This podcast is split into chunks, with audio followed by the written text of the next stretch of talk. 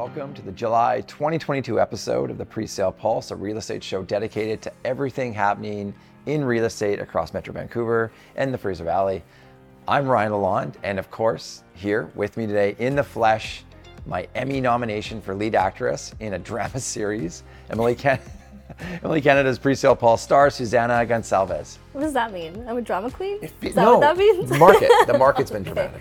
Got it. I think Good it's, save. I think it's fitting.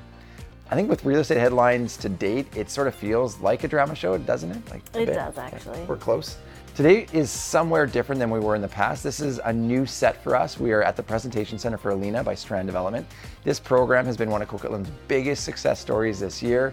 It sets a strong sales signal for where we believe the market might be going. It's very exciting. Huge outcome so far. Yeah, it's been a, a huge success for sure. Yeah, absolutely, Suze. Uh, and we're going to jump into that. We're going to share some more details on Alina by Strand uh, throughout this segment. But first, let's talk about what happened in the month of June.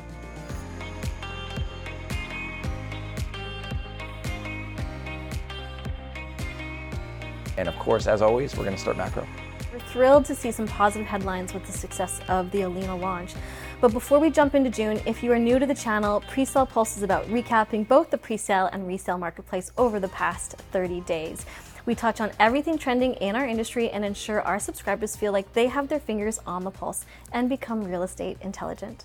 In today's episode, we'll be speaking to inflation and the latest Bank of Canada announcement and its effect on the marketplace, an inside perspective on some exciting new pre-sale projects hitting the marketplace, and of course, what's happening in resale given the landscape of the many variables affecting the market, and some insight into the resiliency of the Vancouver market. You love that word right now. Resi- I mean, it's the word of the day. I love it too. Um, we'll get things kicked off and let's take a deeper dive on the overall economy. So, first off, inflation. You've already spoken to it slightly. Uh, this continues to be the talk of the town. It's dominating headlines, news articles. It's like the number one conversation right now at Nightingale and Homer Street Cafe. Uh, in the US, the CPI shows that inflation jumped an annualized rate of 9.1% in June, surpassing many predictions from economists. Now, I think that you and I both feel the same way that we felt like we should have been feeling maybe 12 months ago, which was what did you think was going to happen? Uh, one of the most evident examples, and we're all feeling this, it's at the pump. Gasoline prices, they're soaring. Uh, it's a direct result of that Ukrainian conflict uh, that shows no signs of cooling down. Canadians are also experiencing a substantial increase in food sector. Uh, this is continuing to be marred by the supply chain problems, and of course, we feel it every single week when we're in the grocery stores. Um, and adding to the discussions were the releases of several consumer confidence reports. This is including the Bank of Canada's, this is a big one, the Quarterly Business Outlook Survey, and its Canadian Survey of Consumer Expectations. We've included all those key reports in the links below. Make sure that you're checking them out. There's a wealth of information that comes out of those. The general consensus is this broad decreases in confidence amongst the Canadians throughout the economy, and the expectation of both inflation and wages to continue to balloon. Touching on the labor market, June recorded an unexpected dip in jobs, a surprise, and the first following five months of consecutive growth in one of the tightest labor markets Canada has seen on record. Despite this loss in available jobs, the unemployment continued its decline as the participation rate also fell. What we're seeing is that while some employers are cutting employment to deal with the surging input, labor, and financing costs, this effect is being outweighed by workers exiting the workforce, primarily amongst the older demographic as retirements are picking up after a pause during the pandemic. The result is that the labor market remains extremely tight, with wage growth at 5.6% over the past year, the highest on record aside from during the pandemic when many low wage workers lost their jobs. And finally, Suze, let's talk a little bit about what all this means uh, for the Bank of Canada and its continued efforts to tame that inflationary dragon. Now, the bank met on July 13th and surpassed markets by picking up the pace of rate increases. This is adding 100 basis points to the overnight rate. This is beyond what many thought. Microphone drop in some ways, and what took you so long in other ways, I guess.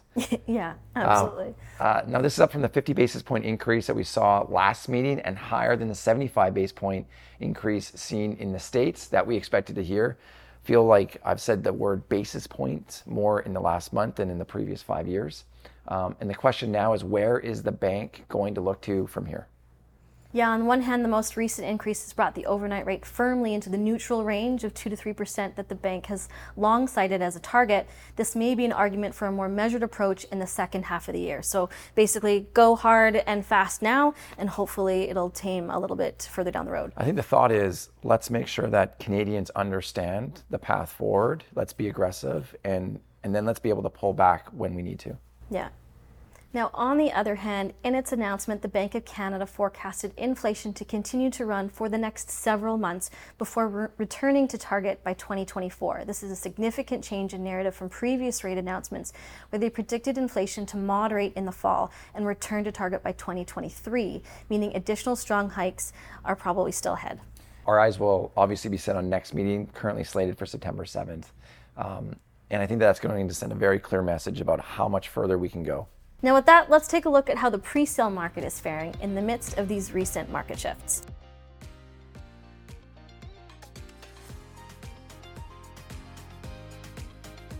So, June saw 15 projects launch, bringing it just over 2,000 units to the marketplace across Metro Vancouver. That's actually a really big month. It is, yeah. Huge. Uh, same month absorptions continue to stabilize at 32%. We love that number. It's also a big number. This is consistent with the same month over month absorptions that we saw in April and May. And Suze guess who was right when forecasting a strong June that would follow May's trends. Yeah, absolutely. 32% at 2,000 units released is a great number. Compared to the same time last year, June brought almost double the product to market. But as you mentioned, Ryan, monthly absorptions remain steady. Although still trending down, the market is doing better than the newspapers give it credit for. We like saying that. Yeah. now, this is an important consideration, and where the resale headlines we read daily do not accurately represent the pre-sale trends that we're feeling. Now, we're continuing to see aggressive head incentives, marketing coming from developers looking to hit big pre-sale targets. The result, value for home buyers that have been on the sidelines for some time. Now, we're witnessing significant purchaser incentives that we haven't seen in almost the past 20 months. And that's a big shift. And it's simple. Many projects right now are on sale. Now, value being offered is substantial, and the market we are in will not last nearly as long as what most think it will. We have 40 years of historical real estate data to rely on around this prediction, and if you take a look at the numbers, you take a look at those trends, recovery in Vancouver has traditionally been very quick. Yeah, and just to sort of put an exclamation on it, this window of opportunity is actually quite finite because new projects will potentially look to hold and not release their product unless they can get the right price. Um, so it's really these projects that have pre sale targets to hit where you're going to see the biggest opportunity. And once those are gone, they're gone. We can't go backwards because the costs of construction are just too high to be able to do that. I mean, it's a good sign. Everything that the Bank of Canada is attempting to do right now is an, is an attempt to unlock supply chain and obviously really slow down inflation. And we can understand what that means from a construction cost standpoint. Now, looking ahead, we are forecasting the launches of 12 projects, accounting for just under another 2,000 units coming to market. That's an increase of 30% compared to July of 2021, when we know the market was on fire. As we know, summer months tend to be quieter from a sales perspective, so it will be interesting to see how the market digests this new supply. As we know, the developer cycle on many of these projects is three to four years, and we're planned in a much more active market. It'll be interesting to keep an eye on the number of projects that deliver in the coming months, and if buyers and investors are taking the opportunity to buy before supply becomes even more constrained and limits their choice. It'll be really interesting to see if all 2,000 of these units come to market. Markets outside of Vancouver continue to lead activity as the largest projects delivered in surrounding municipalities, and there is one project in particular I think you really want to hear about. I'm excited to talk yeah. about it. We're here. it's arrived. So, yeah, let's talk about Alina. As promised, let's look at Alina in a bit more detail to see what made the launch a success. Now, throughout this project, Strand put their focus on creating value for buyers with efficient floor plans, luxurious wellness inspired amenities, and thoughtful design features that create value for buyers. Now, amenities include a scenic sky spa experience with hot and cold plunge pools, a rainfall shower, and a relaxing fireside lounge surrounded by panoramic views from sunrise sunrise to sunset. I think just sign me up. um, and Susan, we have to talk about the urban sanctuary. It's really the only way to describe this location. It's central enough to offer the urban luxuries of SkyTrain, shops, restaurants, while still being steps away from these tree lined trails and nearby parks That includes seaside experiences like Rocky Point. Yeah, we also love that Strand has over 46 years of experience. Their story is one guided by family values and delivering exceptional communities across North America, which is on full display here at Alina. Now, they say you should always save the best for last, and when it comes to concrete launches, I think that really applies here. We knew we had something special. We took our time, we didn't rush. Every aspect of the program was built around delivering an exceptional homebuyer experience. Coquitlam is rife with competition among concrete towers, and Alina had to stand out against several towers that had just launched in the market. And I think that's really what made it so special. There's been so much interest, a lot of questions that have come in through the pulse, through the newswire. Why has Alina felt the level of success that it has? And so much of what we just shared is our answer to those moments and questions. Yeah, and that's right. 132 homes sold in the first two weeks. Um, we shared openly, looked for feedback from our home buyers, and continued to make adjustments along the way. The result, a homes designed for those that will ultimately call them home. Big success here. We're really proud.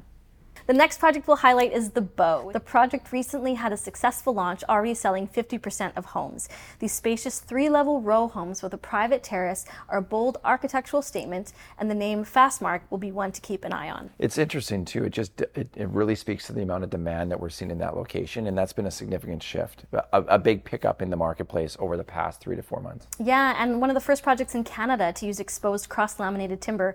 Prices range from 2.1 to 2.5 million. I think that the interesting thing about CLT is that it comes with so many different benefits, right? Aside from just the aesthetic value, uh, sound mitigation, reduction in sound transference, and then of course just fire resistance. So as part of the manufacturing process, CLT panels are treated and thermally loaded. They're charred, it's a fancy word for it. Uh, and that ensures that the panel maintains structural integrity. One of the, the unique design opportunities that Fastmark really brought to the marketplace there. Yeah, while we're on the topic, make sure to register for Pura, Adera's upcoming offering coming to Surrey Centre. We have more information as that program launches this fall, also with CLT. Love it. What's up next? Next up is Contour, a boutique tower in Metrotown being brought to market by the partnership between Kirp Group and SVM Homes. With only five homes per floor and every home equipped with oversized balcony, they have really focused on large floor plans for the end user and positioned in a way where each home is like a corner unit. Now, looking at features for this project, all homes are equipped with Fulgor Milano appliance packages, and two bedroom units include a European porcelain island attached with a dining table. These homes have also nine foot four ceilings uh, heights in every home. So, really, not a lot of surprises there. Kind of what you'd expect. Now, running a quick cost benefit analysis, the first thing that comes to mind is that the project, each unit will have a higher end price than nearby competitors and will be more susceptible to rising interest rates and inflation now, both of which diminish consumer buying power. Now, with this in mind, it seems like they may have somewhat missed on pricing, and I think that that's showing in some of the sales outcomes that the project's experiencing. Yeah, I think Contour has struggled a bit out of the gate because of these higher end prices, obviously targeted to end users, and a sales gallery that doesn't really allow you to experience the full product, but we will continue to keep our eyes on it. Shifting our focus out to Port Moody, where Hue began sales earlier this month and already has around 100 homes under contract. Reflecting a delicate balance of design, technology, and aesthetics, they have taken a unique position for their sales strategy, creating the Outpost.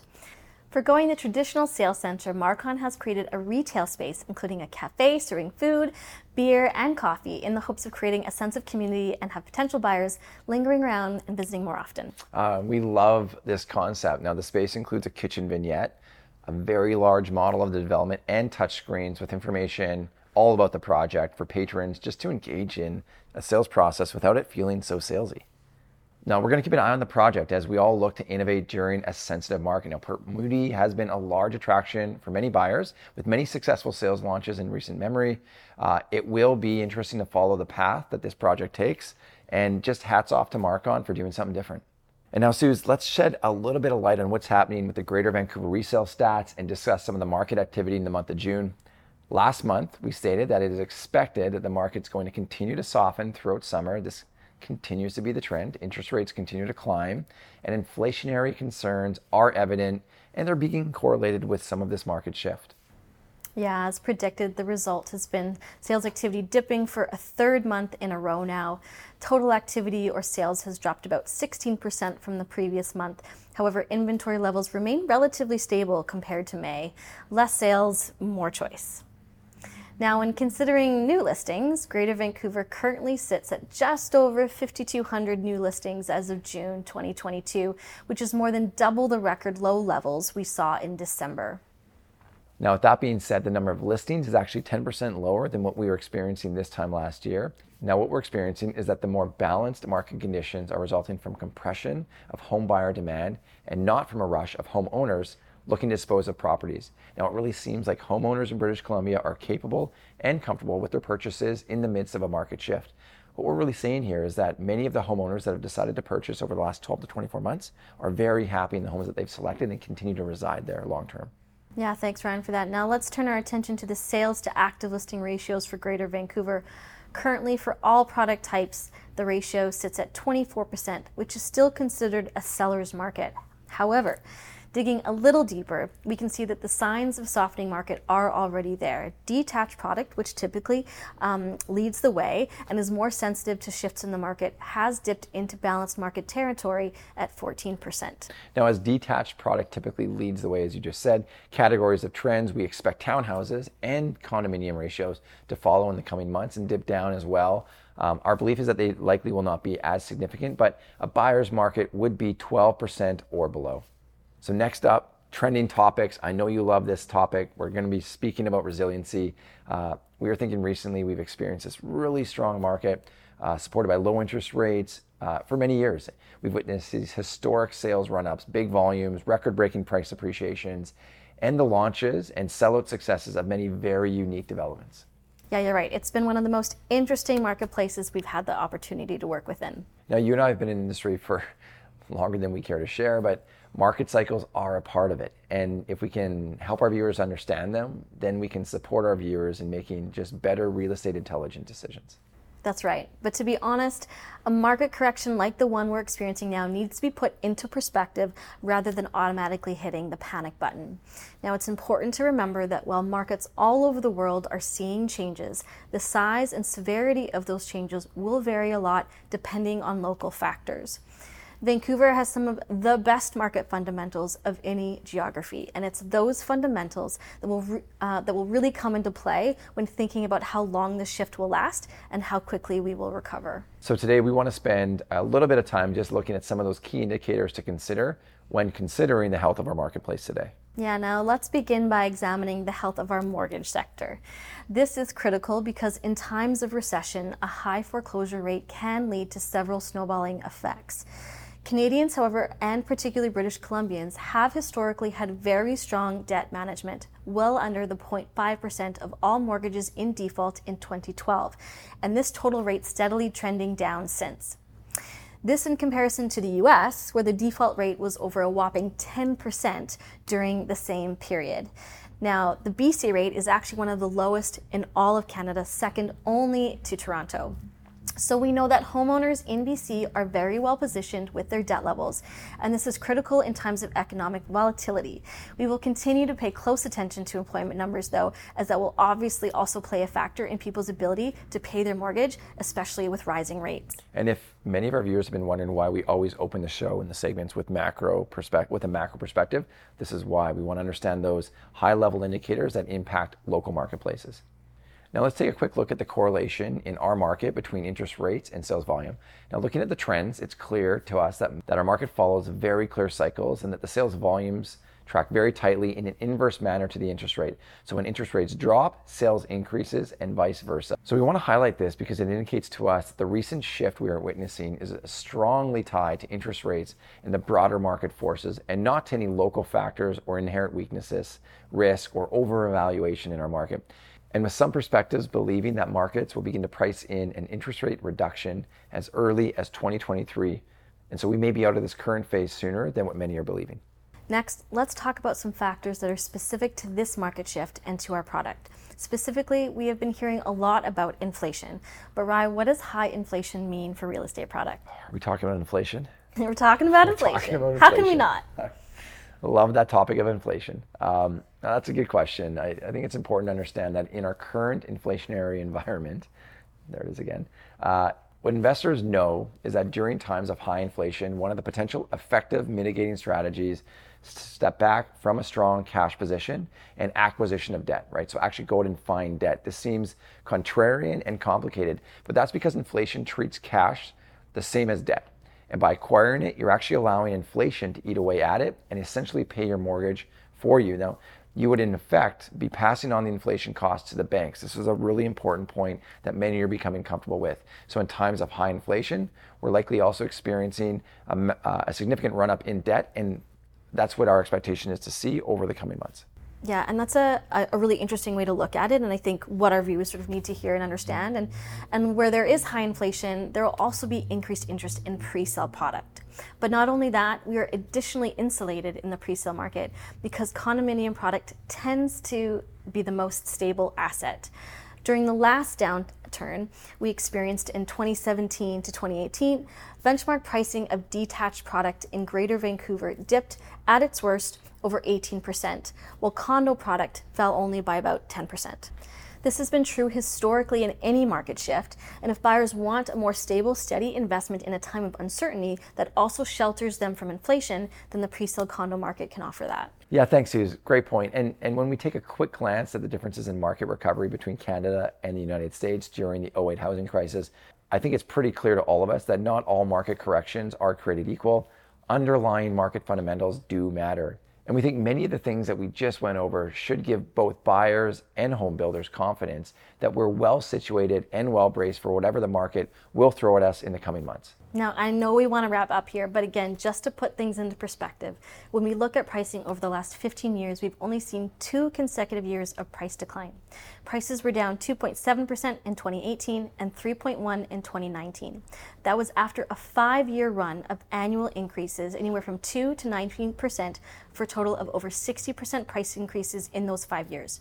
Now, following that 5.8% decrease in 2018 and 2019, we saw 2 years of increases for a total of 22.7 and even 2008, one of our worst years ever, only saw a 10.9% de- decrease. So holding anything for three plus years should put you in an excellent position to weather any correction, which again is why savvy investors are looking to pre-sale right now. It's also why you have to have a long perspective on real estate. And it's why anytime you are buying a piece of real estate, thinking beyond a three-year period is vital. Yeah.